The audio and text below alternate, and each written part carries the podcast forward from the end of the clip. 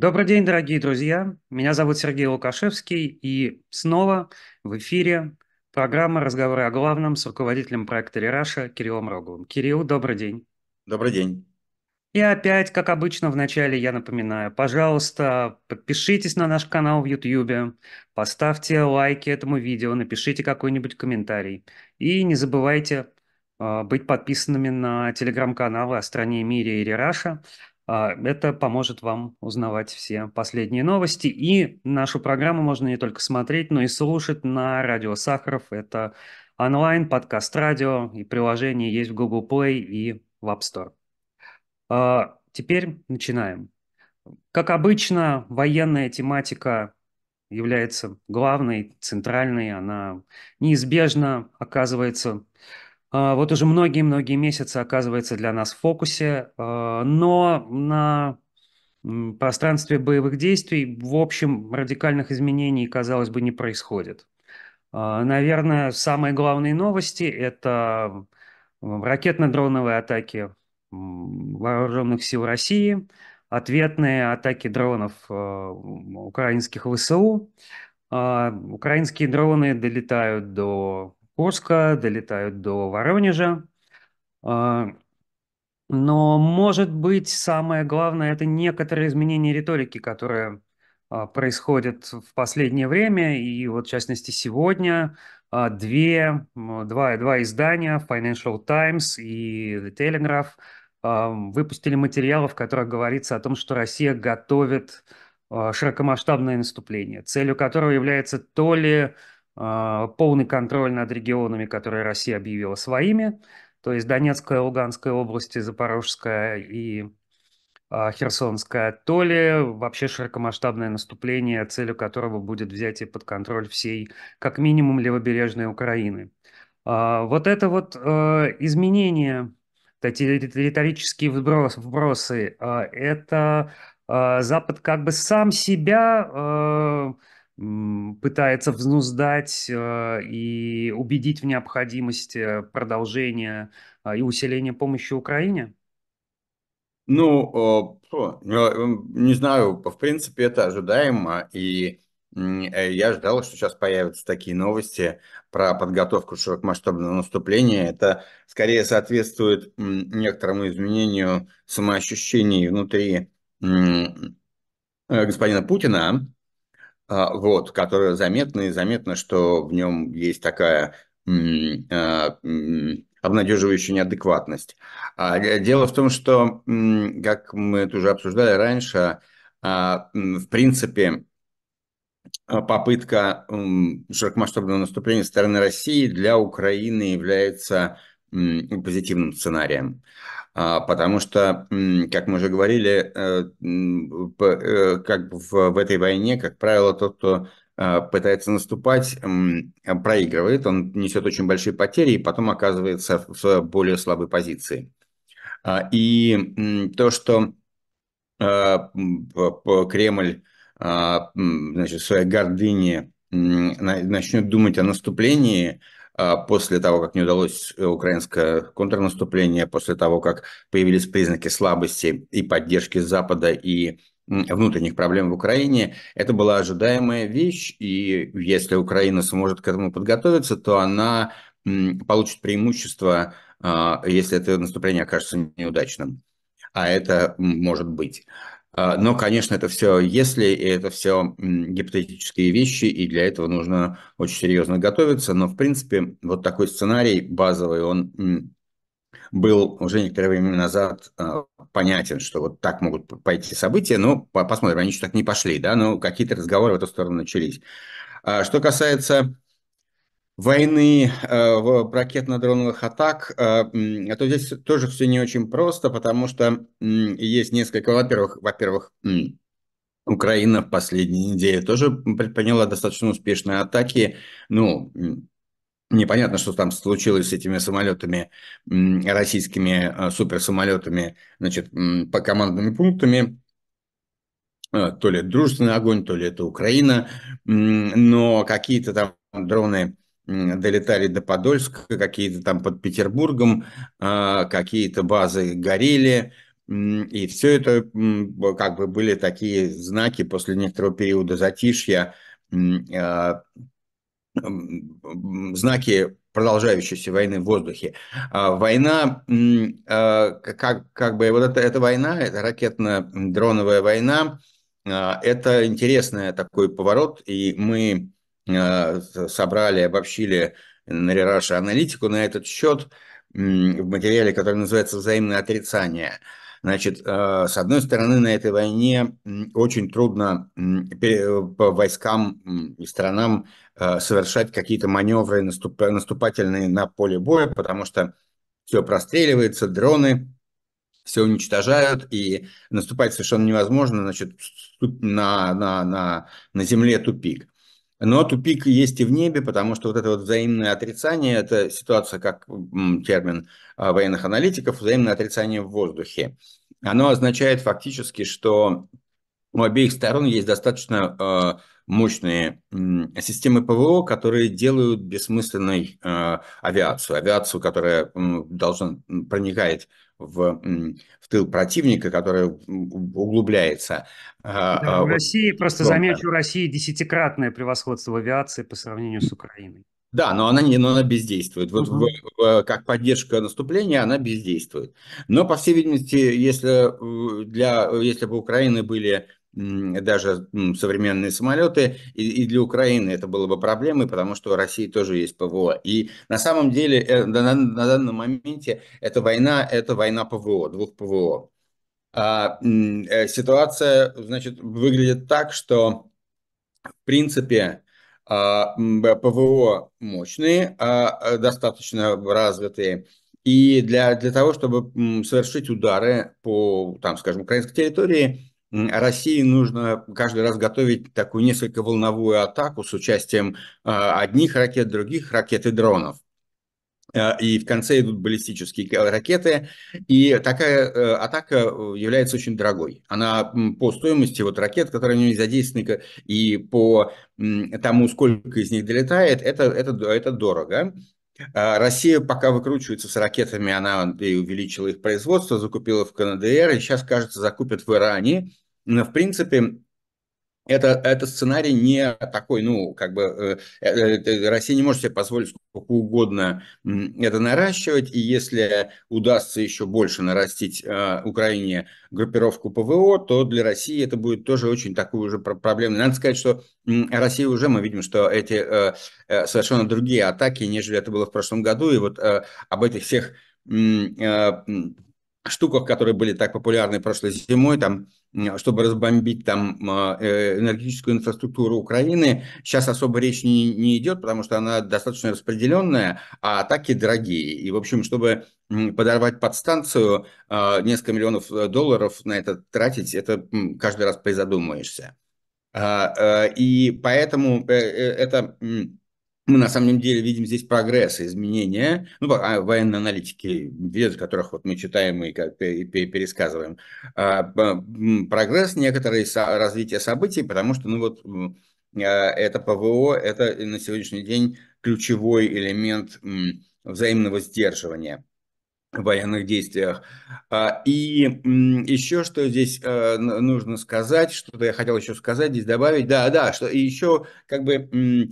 Аналитики западные пишут, что на самом деле эта проблема стоит и перед НАТО, потому что НАТО тоже не сможет себя обеспечить в воздухе, если в случае столкновения с Россией не сможет обеспечить себе ту поддержку войскам на земле в воздухе, на которую как бы опирается доктрина НАТО, и эту доктрину надо либо пересматривать, либо очень наращивать возможности и ПВО, и возможности тех сил, которые могут подавить ПВО противника.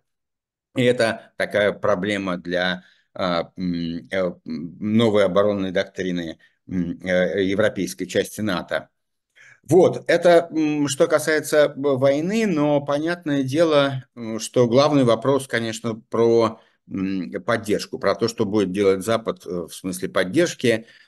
И здесь, мне кажется, мы можем говорить о том, что есть какие-то признаки, осторожно говорить о том, что есть какие-то признаки близкого разрешения этого кризиса поддержки Украины.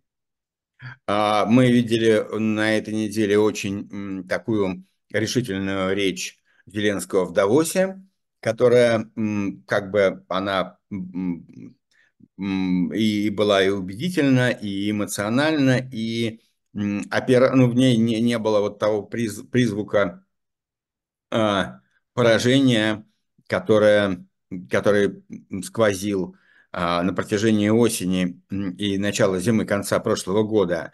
Но главное, конечно, не в тоне Зеленского, а главное в том, что появились также, какие-то мы видим телодвижения, которые предпринимаются в Европе, и возникает ощущение, что там что-то задвигалось, что побеждает сознание того, что нужно вырабатывать стратегию, нужно быть решительными, и нету опции замораживания. Но самое главное, что мне кажется, значит, появились какие-то утечки, говорящие о том, что администрация Байдена близка к компромиссу с республиканцами, и этот компромисс будет включать вопросы изменения иммиграционной политики, изменения в области миграции.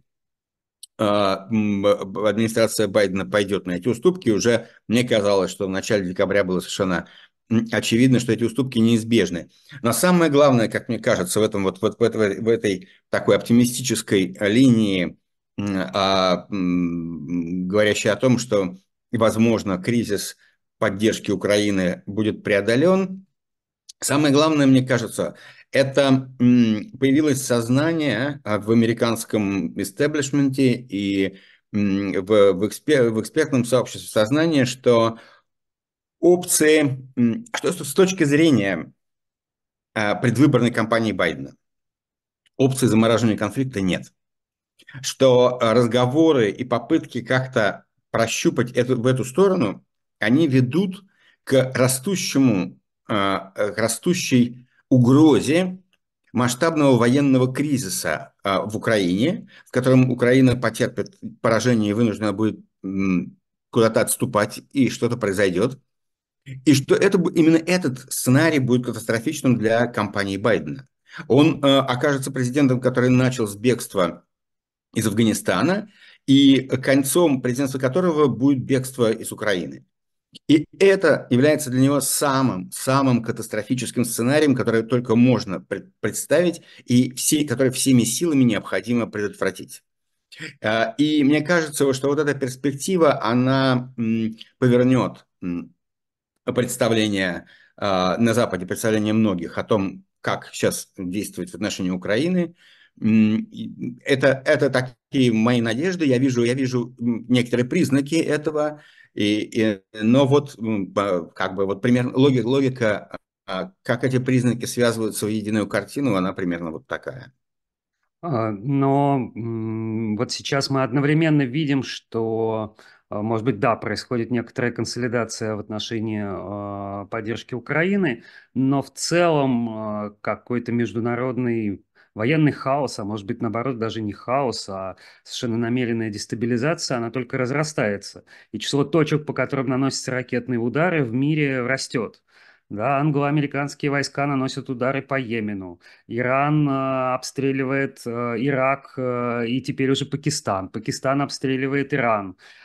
И, в общем, Запад может оказаться в ситуации, когда число этих вызовов будет чрезмерно для их способности вообще оперировать, или нет? Или Запада достаточно ресурсов, чтобы выдержать? Мне кажется, что то, что там эти перестрелки, они носят такой фрагментарный характер, и мы не видим ничего похожего на то, что мы видели в начале кризиса, когда... возникало ощущение, что сейчас такая антиизраильская коалиция сложится и будет там, черт знает что, большая война или что-то в этом духе. Мне кажется, сейчас нету, мы отошли от этого, нету такой угрозы. И более того, есть какие-то достаточно позитивные сигналы наличия там дипломатических контактов, там возвращение к сделке Израиль, Саудовская Аравия при посредничестве США. То есть я не вижу там в данный момент какого-то разрастания кризиса, но понятно, что это очень все дестабилизированный регион, так и так. И он дестабилизирован, в частности, фактором его дестабилизации является то, что в течение длительного времени Иран выступал как бы спонсором поддержки радикальных военизированных движений в регионе. И, в общем, эта проблема разрослась. Ну и Россия отчасти там, в случае Сирии вмешивалась. В общем, как бы там есть внешне дестабилизирующие силы, но не просматривается антиизраильской коалиции именно в силу, в частности, того, что вот эта вот деятельность Ирана, она совершенно не нужна и враждебна другим арабским странам региона, с тем из них, во всяком случае, у которых есть экономика, оружие и политический вес. Им не нужно это расползание радикализма исламского, и они будут соответствующим образом себя вести, и это открывает возможности для того, чтобы остались маргинальные, остались как бы конфликты, но не было большого конфликта. Да, про Ближний Восток сам по себе более-менее понятно, но я еще чуть-чуть попробую удержаться в этой линии. Вот в Северной Германии останавливается завод по производству Tesla, машин Tesla, поскольку нет комплектующих. Нет комплектующих, потому что их везли через Красное море, там обстрелы хуситов. В Германии предстоят муниципальные выборы, где все опасаются действительно очень серьезной победы альтернативы для Германии. Вот такого рода вещи не могут быть просчитанной угрозой и такой косвенной атакой на Запад и на Европу. Ну, я не знаю, как бы все-таки это кризис, но не кризис. Ну, остановилась Тесла на какое-то время. Много проблем есть крайне правые в Европе. Это, вы знаете, вот сегодня мы опубликуем такой материал на Re:Russia про взгляды на будущее и оптимизм и пессимизм. Как бы опросы показывают, что в азиатских странах Юго-Восточной Азии и в латиноамериканских, когда спрашивают, там, что вы ждете от этого года, от будущего, то там какой-то немыслимый такой оптимизм. Там примерно 80-90% ждут улучшений, что являются оптимистами и ждут улучшений. Когда тот же вопрос задается в Европе и в развитых странах, то там оптимистов оказывается примерно в 2 раза меньше. 60, 50%, где-то 40%, где-то 30%. В общем, в 2 раза меньше, чем в тех странах. Когда спрашивают людей, а что вы ждете, например, инфляция повысится, безработица повысится, то в странах, где оптимисты, там 80%, 70-80% говорят, да, инфляция повысится, да, безработица вырастет. А в странах-пессимистах, в Европе и развитых, 40, 50, 60% говорят, да, наверное, но это, в общем, гораздо ниже. В странах-оптимистах они говорят, опасаетесь ли вы новой пандемии в этом году? 75% оптимистов опасаются в Европе, 45% опасаются 40%. А 50% в этих странах-оптимистах, они верят в то, что астероид врежется в Землю в этом году. Иными словами, это, как бы в странах вот этих оптимистах, Латинская Америка и Юго-Восточная Азия, там оптимизм этот, он носит такой фаталистическо-оптимистический характер. То есть, как бы люди ощущают в гораздо меньшей степени возможность контролировать что бы то ни было. Мир для них выглядит непредсказуемым. но они, значит, плюют на это и смотрят в будущее с оптимизмом, потому что все равно на это не могут повлиять. В то время как в развитых странах и в европейских странах существует такая культура пессимизма.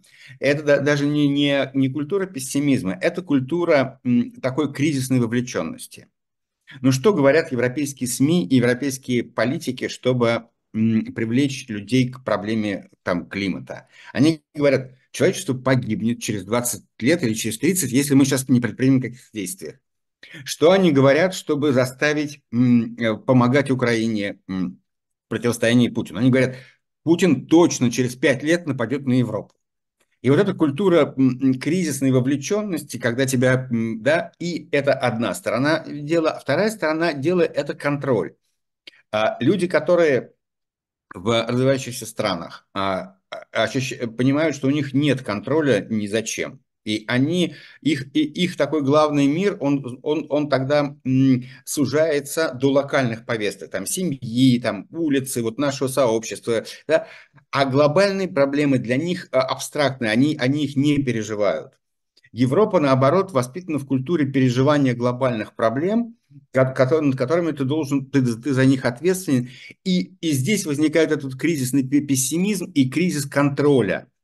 То есть это стресс контроля, да, что стресс, мы видим, что в принципе в развитых странах люди ощущают процессы как гораздо более подконтрольные, но они плохим и внезапным событиям дают меньший вес, они рационально думают, насколько будет больше инфляции или меньше, но недостаток контроля вызывает у них постоянный стресс.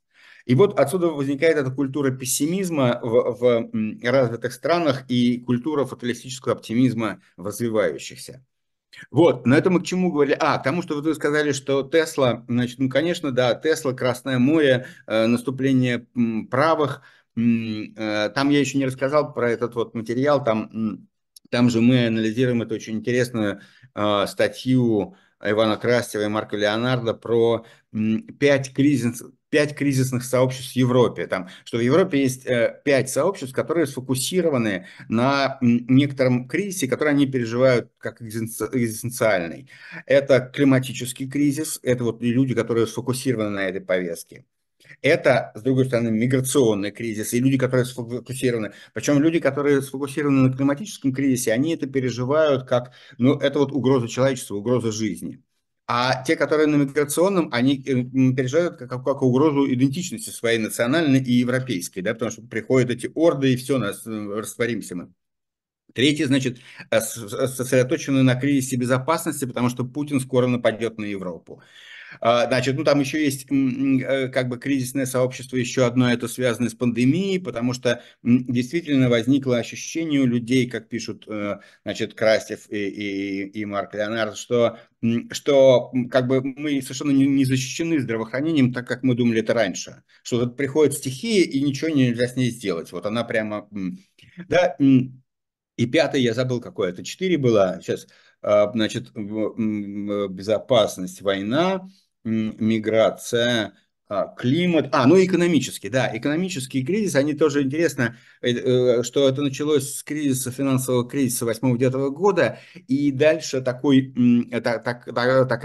плохой период Европы, и что он создает у людей ощущение, что их дети не будут жить лучше, чем они, а, возможно, будут жить хуже. И это тоже создает такую очень кризисную перспективу. И эти 5 таких экзистенциальных разных повесток у людей, у каждого свой кризис, и для каждого кризис это это такая экзистенциальная угроза. И это такая палитра европейского общественного мнения современного.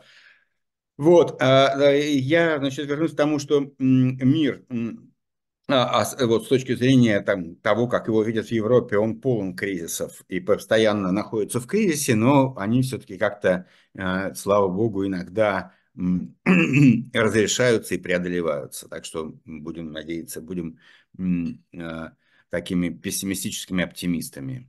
Да, но при этом мир, тем не менее, находится действительно в каком-то тектоническом движении, да, о чем вы пишете в Re:Russia в материале о реконфигурации.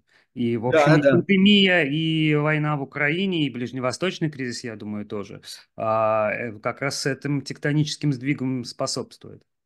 Но как бы материал про реконфигурацию, он, опять-таки, оптимистический материал, потому что мы как бы начинаем с того, что ну вот разговоры о деглобализации, геоэкономической фрагментации, это прям такой топ, тоже такой, вот еще одна такая кризисная повестка. Все, мир сейчас распадется на части экономические. Это, значит, МВФ там пишет, что вот если разделится на два лагеря, это будут две отдельные экономические системы, это приведет к каким-то колоссальным победам ВВП, по потерям ВВП мирового. Ужас, ужас. А как бы наш материал, он как раз говорит о том, что мы видим, что вот эта реконфигурация началась примерно в 17-18 году, когда началась экономическая война, торговая война между США и Китаем. И парадокс заключается в том, что распадения мира на два блока нету. Значит, что произошло? Как вот видят это экономические аналитики, это там мы опираемся там и на доклад ООН, и на аналитику Bloomberg Economics, и еще там несколько материалов. Значит, что когда начались проблемы в отношениях с Китаем и США, то что произошло в нескольких странах, которые вот Bloomberg Economics удачно назвал страны коннектора. Некоторые страны коннекторы выступили такими перевалочными пунктами. Эти страны – это Вьетнам, Филиппины, Марокко, Мексика и Польша. Эти страны, которые, с одной стороны, за последние годы в них было направлено очень много инвестиций для строительства так называемых Greenfield Investments, то есть такие инвестиции для строительства с нуля, для строительства сборки, и при этом туда очень сильно, в эти страны, рос импорт из Китая, а из них экспорт в США и страны ЕС. То есть, как бы это такие новые перевалочные пункты, где теперь происходит часть сборки, чтобы вот этот вот разрыв между, чтобы Китай и США не напрямую между собой имели эти коннекшены экономические, а в них вовлечены в цепочки новые страны, и все дальше спокойно работает. Эти страны получают огромные преимущества, это огромная возможность для целого набора, целого ряда новых развивающихся стран, как бы очень сильно сделать рывок, потому что вот возникла такая необходимость, что часть мировой сборки будет перенесена из Китая в другие развивающиеся страны. Замечательно, и все работает, ну, немножко кто-то потерял, кто-то приобрел, но, в общем, никакого ужаса, опять-таки, мы не видим, а видим именно не деглобализацию, не геоэкономическую фрагментацию, а реконфигурацию глобализации. Так что опять это такая скорее позитивная новость. Да, и завершается, если я правильно помню, этот материал словами, что Россия как раз могла бы тоже одной из этих стран, если бы не начала войну. Абсолютно, Россия могла бы выиграть на этих возможностях в силу своего географического положения. Она лежит прямо по дороге из Китая в Европу. Она присутствует в Тихоокеанском регионе и вполне могла бы включиться тоже в этот передел цепочек, вклиниться, и там есть и инвестиционные возможности, есть и квалифицированная рабочая сила. Она дорогая, но не дороже польской, и, конечно, дороже вьетнамской, но не дороже польской. И, в принципе, это было бы все возможно, если бы Путин не напал в 2014 году на Украину, и не началось бы это безумие, которое, корнем этого безумия, безусловно, является его возвращение в 2012 году в президентское кресло, которое было не нужно, которое была ошибкой. Это было и нарушением его обязательств перед Ельцином, и такой исторической, политической и психологической глубокой ошибкой. Да, вот неизбежно все-таки мы к его фигуре возвращаемся. Вот на этой неделе Путин встречается с главами муниципалитета. По идее, по всей России продолжается, не прекращается волна этих техногенных аварий. И десятки тысяч людей остаются то без тепла, то без воды и так далее, и так далее. Путин выслушивает разнообразные просьбы, вроде как все идет по обычному сценарию, а дальше начинает бесконечно говорить про специальную военную операцию. И вроде бы как это все часть уже его предвыборной кампании. Можно ли сказать, что действительно вот то ли он себя чувствует настолько уверенно, что он продвигает ту повестку, которую ему хочется, то ли он действительно просто не может уже переключиться в какой-то обычный режим такого правителя, который хотя бы в свою предвыборную кампанию занимается судьбой вообще граждан на земле, что называется. Я не знаю, он чувствует себя каким-то небожителем, считает, что надо демонстрировать уверенность, все больше обращается к вот этой такой низменной повестке, про какие-то все время, не знаю, как в детском саду, про какие-то там туалеты для мальчиков и девочек, все это выглядит очень странно, но... Мне кажется, мне с этой точки зрения интересно, аварии, я не знаю, нам надо, конечно, хорошо бы иметь статистику, больше ли вообще аварий, чем среднестатистическую зиму в России в этом году. Понятно, что те люди, которые настроены оппозиционно и критично, для них эти аварии – это знаки плохого, знаки беды, знаки неустойчивости путинского режима. Но как-то так спокойно, аналитически рассуждая, непонятно, можем ли мы что-то про это сказать. В общем, облак какой-то вокруг них есть, этих аварий такого нагнетается, в общем, ничего. Но есть другие плохие новости, плохие для Путина. И эти плохие новости действительно себя обозначили в самом начале года, и это стало неожиданностью. И это, возможно, системная неожиданность. Здесь есть, где-то тем более смешно, кстати, я упомяну это, что на январских праздниках Путин еще пересмотрел российский ВВП, он там сказал, что мы там совсем мало упали в 2022 году, и там на 4% выросли, в общем, какой-то, и все это нужно было, чтобы по расчетам тогда... Получается, если так подогнать, то получается, что по паритету покупательной способности Россия обогнала по ВВП, по ППС Германию. И для этого, мухлевали со статистикой все новогодние праздники, чтобы обогнать ее. Путин ее мог обогнать на фоне, раздельных сортиров для мальчиков и девочек. Тут как раз нас настигли плохие новости, то есть хорошие.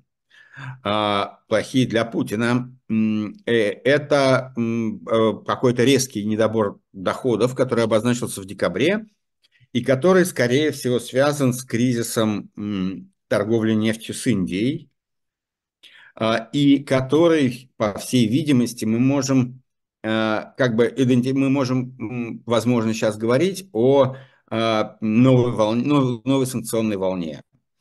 Она складывается из того, что вторичные санкции, которые Соединенные Штаты вводят против разных компаний, фирм, и которые нарушают санкции, у этой волны вторичных санкций есть эффект, и есть кризис взаимоотношений в нефтяной сфере с Индией.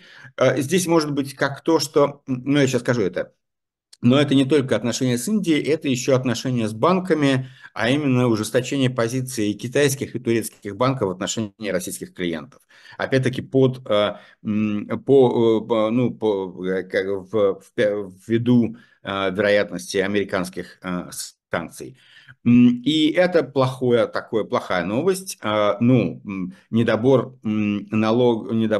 доходов от нефтеэкспорта очень значительный. И сейчас, значит, Минфин продает резервы федерального этого самого ФНБ, Фонда национального благосостояния, и довольно массированно продает. Это плохая новость. Она покажет, что на санкциях рано ставить крест. Кстати, я думаю, что и вторая линия санкционного давления будет иметь продолжение. Да, вот эта дискуссия о таком всеобъемлющем экспортном контроле, о том, чтобы ввести новые стандарты в экспортный контроль, чтобы не попадали критически важные технологии в Россию, произведенные западными компаниями. Необходимо ввести какие-то нормы контроля и новые, которые бы позволяли отслеживать движение продукции, и вести также, это предлагает вот такой совместный доклад Киевской школы экономики и группы Макфулла, вести также принцип «зная своего клиента», который действует в финансовой сфере, где законодательство об отмывании устроено таким образом, что ты не знал, что это отмытые деньги, но это тебя не спасает. Ты сам узнай, откуда эти деньги. И вот этот принцип «зная своего клиента» возложит на компании ответственность за то, чтобы следить за тем, чтобы не попадала их продукция в Россию и не использовалась для военных целей. Но, в общем, это такой... Мы видим, что в санкционной политике наступает новый этап, и что этот этап санкции действуют, потому что в каком-то размере, потому что недобор доходов, банки отказываются от русских клиентов, это работает. Но с Индией здесь надо еще остановиться еще на одном моменте. Дело в том, что Индия, там возникли эти проблемы с российской нефтью, и Индия говорит, давайте ниже потолка ее продавайте, не будем больше потолка покупать, а если что, то заменим нефтью другой, которая есть на рынке. И это, на самом деле, это не только про санкции, это еще про... вероятные изменения на нефтяном рынке, потому что сейчас прогнозы последние по нефтяному рынку следующего года, мы уже об этом когда-то говорили, о том, что на нефтяном рынке речь идет о чем? О некотором балансе спроса и предложения, и когда есть дефицит на этом рынке, то... или угроза дефицита, когда он такой напряженный, угроза дефицита, то Саудовская Аравия и Россия могут сокращать свои поставки. И в результате, так как все боятся дефицита и нехватки нефти, цена взлетает так, что она полностью перекрывает сокращение поставок и позволяет продавать нефть очень дорого. А когда нефть дорогая, есть угроза дефицита, то очень трудно сдержать компании от того, чтобы они как-то из-под полы не покупали российскую нефть, пусть даже выше 60, но ниже того, что реально альтернативная нефть. Вот, и потолок не работает. Так вот, сейчас ситуация близка к обратной, потому что прогнозы по следующему году, они расходятся. ОПЕК говорит, что все-таки поднимется потребление, а АМЭА говорит, что не поднимется потребление, но производство поднимется и, возможно, даже больше, чем прогнозировалось. И в этой ситуации, вероятно, Россия и Саудовская Аравия уже не смогут манипулировать ценой, и перспективы некоторого снижения цены на этот год, на 2024 год, она существует.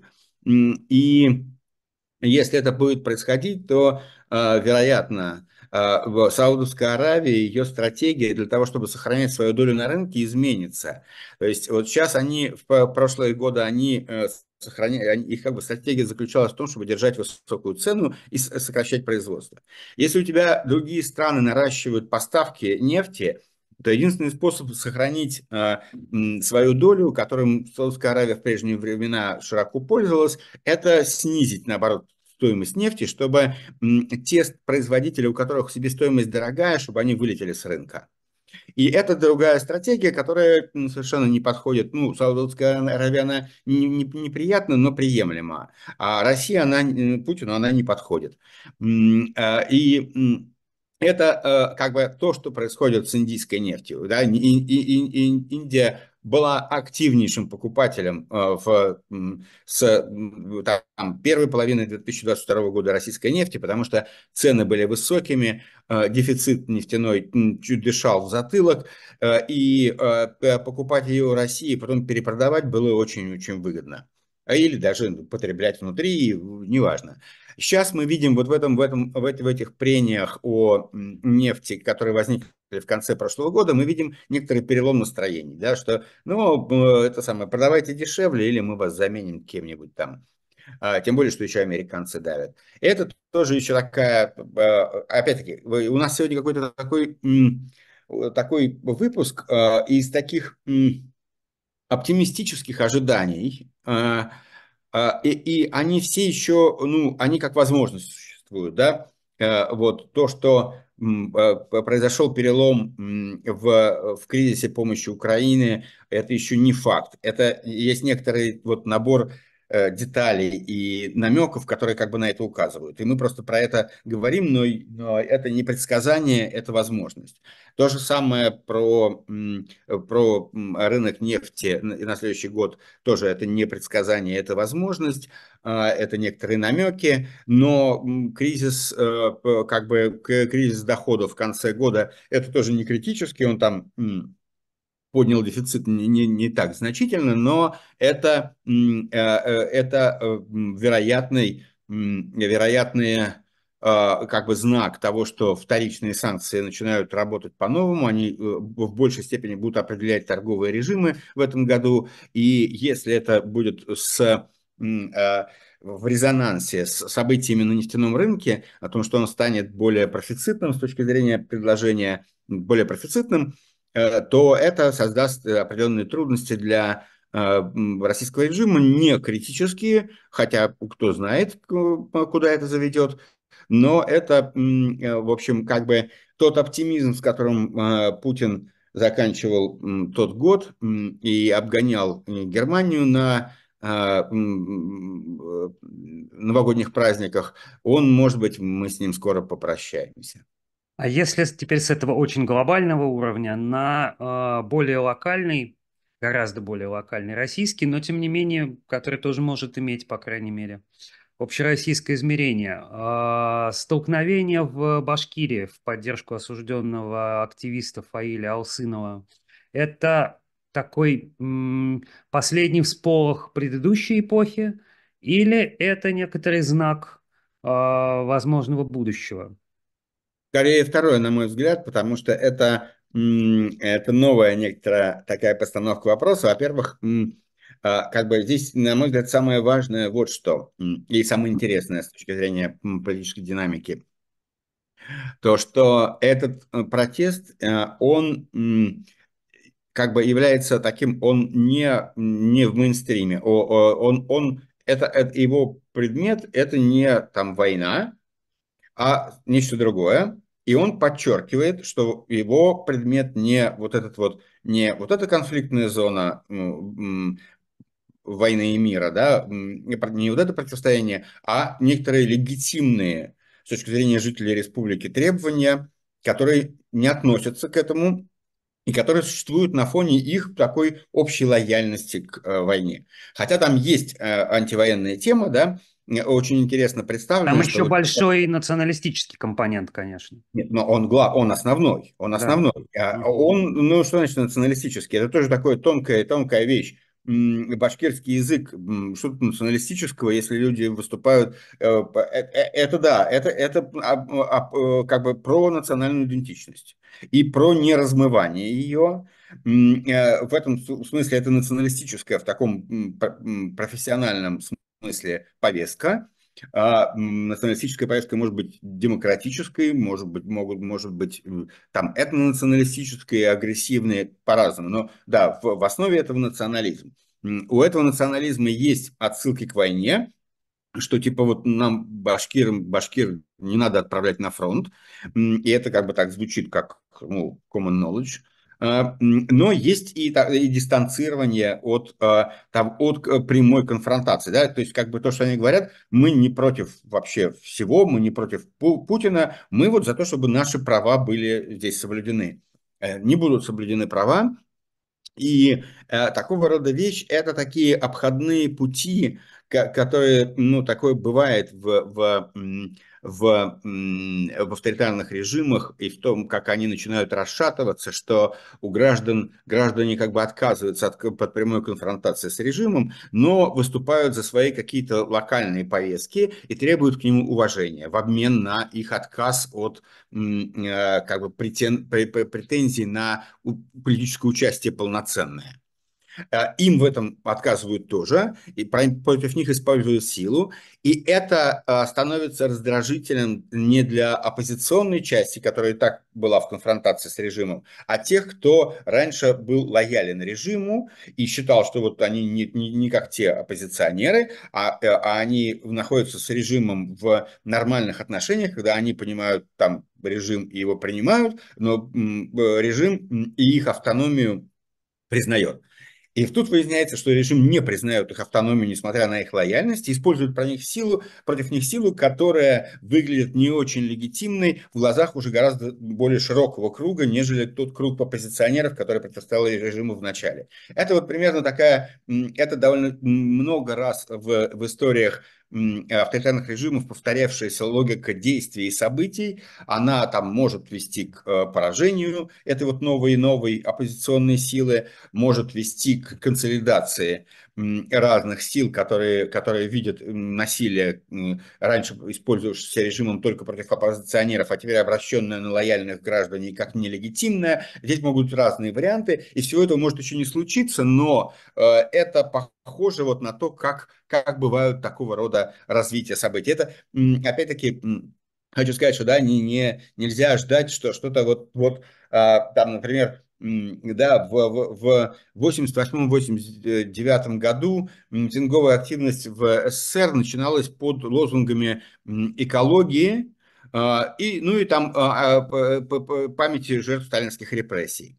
Дальше эти лозунги в некоторых местах трансформировались в требования широкой демократизации, а в некоторых местах трансформировались в националистические движения. Например, на Кавказе это была националистическая повестка, которая быстро она выводила. А где-то и экология, и антисталинизм, они формировались в демократическое движение. Да? Например, так у нас Борис Немцов входит в политику, он начинает в экологическом протесте, который трансформируется в демократическое движение в Нижнем Новгороде, и в конце концов он оказывается этим самым губернатором области. Это вот один сценарий, на Кавказе это националистические другие сценарии. Но я хочу сказать, что вот этот процесс, который мы обсуждаем, даже если он будет развиваться вот в тех логиках, о которых я рассказываю, это может занять годы, и в нем будут как бы отскоки, какие-то поражения, какие-то суггестии новые, да, сгущения. Так что тут не нужно думать, что вот сейчас тоже что-то произойдет такое. Но логика этого процесса, логика этих протестов, она именно в этом, и она, безусловно, она пытается легитимным образом проявить, легитимным в том смысле, что не в прямой конфронтации с властями, проявить тот привкус недовольства всем происходящим, который существует, но не находит себе выхода. Да, в общем, это похоже примерно на то, как развивались общественные настроения в Советском Союзе, где, собственно, и само правозащитное движение возникло как непрямое противостояние с властью, не про главный вопрос, да, идеологии, коммунистический режим или не коммунистический, а про вопрос права.